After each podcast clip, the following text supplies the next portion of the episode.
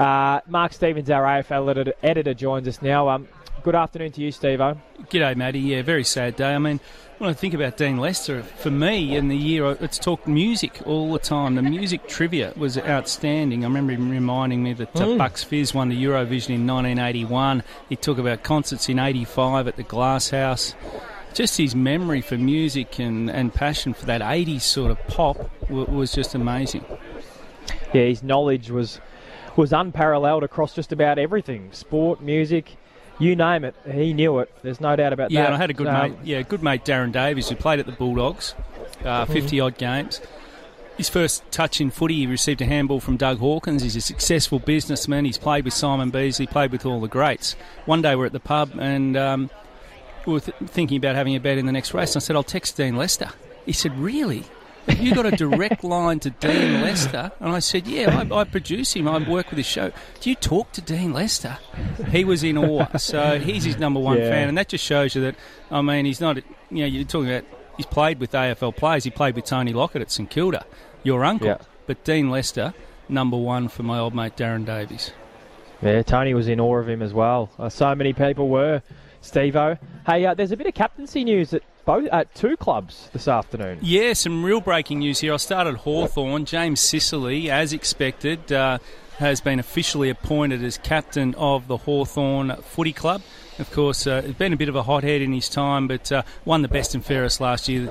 Really uh, a good leader now on field. He certainly will leave nothing in the shed. So he's officially been named as Hawthorn skipper. Now, some news out at Essendon as well, out at Tullamarine. Dyson Heppell has stepped down as captain after six years. Uh, the mm. Bombers released that in a bit of a message to members. So Heppell's gone after six years, and Sicily about to start a new role as uh, Hawthorn skipper. You would have thought Zach Merrett, uh, Matty, would be favourite to get the Essendon uh, captaincy. You'd think he'd be the number one man. You'd think so, wouldn't you, Steve? They don't have a lot of obvious candidates like some other clubs, but yeah, he's, he's been around a while. He's been a good player, Zach Merrett. It's probably time that he stands up as well, don't you think, Steve, as the leader of that footy club? Yeah, I think so. He made a strong statement in staying at the footy club, the long contract. Of course, there was murmurs that he was going to leave, so yeah, you'd think he'd be the man, but Mason Redman's another one that gets talked about. It's not always the high profile guys that are the best. I mean, mm. Dylan Grimes, you wouldn't have picked uh, eight years ago as a, as a good captain of Richmond. He's an absolute ripper. The other news is St Kilda, Tim Membrey. Uh, has had a clean-up operation on his knee, which is a concern. They've already got Max King out. They're short for tall forwards. Uh, Jack Hayes is out. Matt Allison as well. So they're saying that he'll miss uh, the next two Pracky games, which is not ideal but they're hopeful, fingers crossed, he'll be ready for round one. But this is a terrible preparation now to, to undergo a knee surgery. He'll be underdone, even if he does get up, Matty. Yep. Uh, just a bit of breaking news as well. Uh, there's been a, an update on Neil Farley, which has just come through. After being dislodged in the mounting yard, Neil Farley is off to the Albury Hospital for scans on a possible fractured ankle. Okay, so that is just fresh news coming through as we speak, and we're three minutes away now from that second race at Wodonga. Just on the Hawks, Steve O. What are you made of their pre-season so far, where they've got into a number of different scuffles at training and these match simulations, and also Sam Mitchell's comments were quite interesting as well, saying you know addressing the group, and Hawthorn posted this on their social media that uh, he's got no issue with them, um, showing a little bit of fire in the belly during training. Yeah, I'd be rapt if I'm a Hawthorn supporter. I think it's a good opportunity just to let off a bit of steam. And there's players fighting for positions. It's us versus them, if you like, the best side versus the leftovers. So why not? I like seeing a good melee, and if you're going to do it, this is the time. Have some fun with a melee. You can't be fined in an intra club.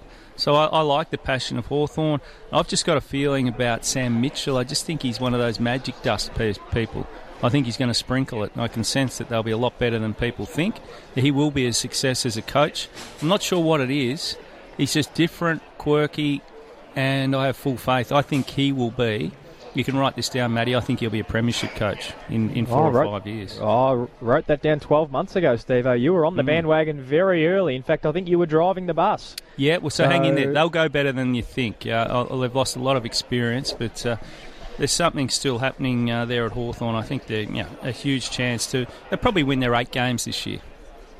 Hey, Steve, when we spoke last week about the cricket, we were talking about how excited we were to watch this Indian series. I, I don't know whether the same level of excitement is there this weekend. Australia, they've got a big task to turn this series around. It kicks off uh, the second test today in Delhi this afternoon. What changes do you think they'll make? Well, it's tough to tell. They're not giving much away, are they?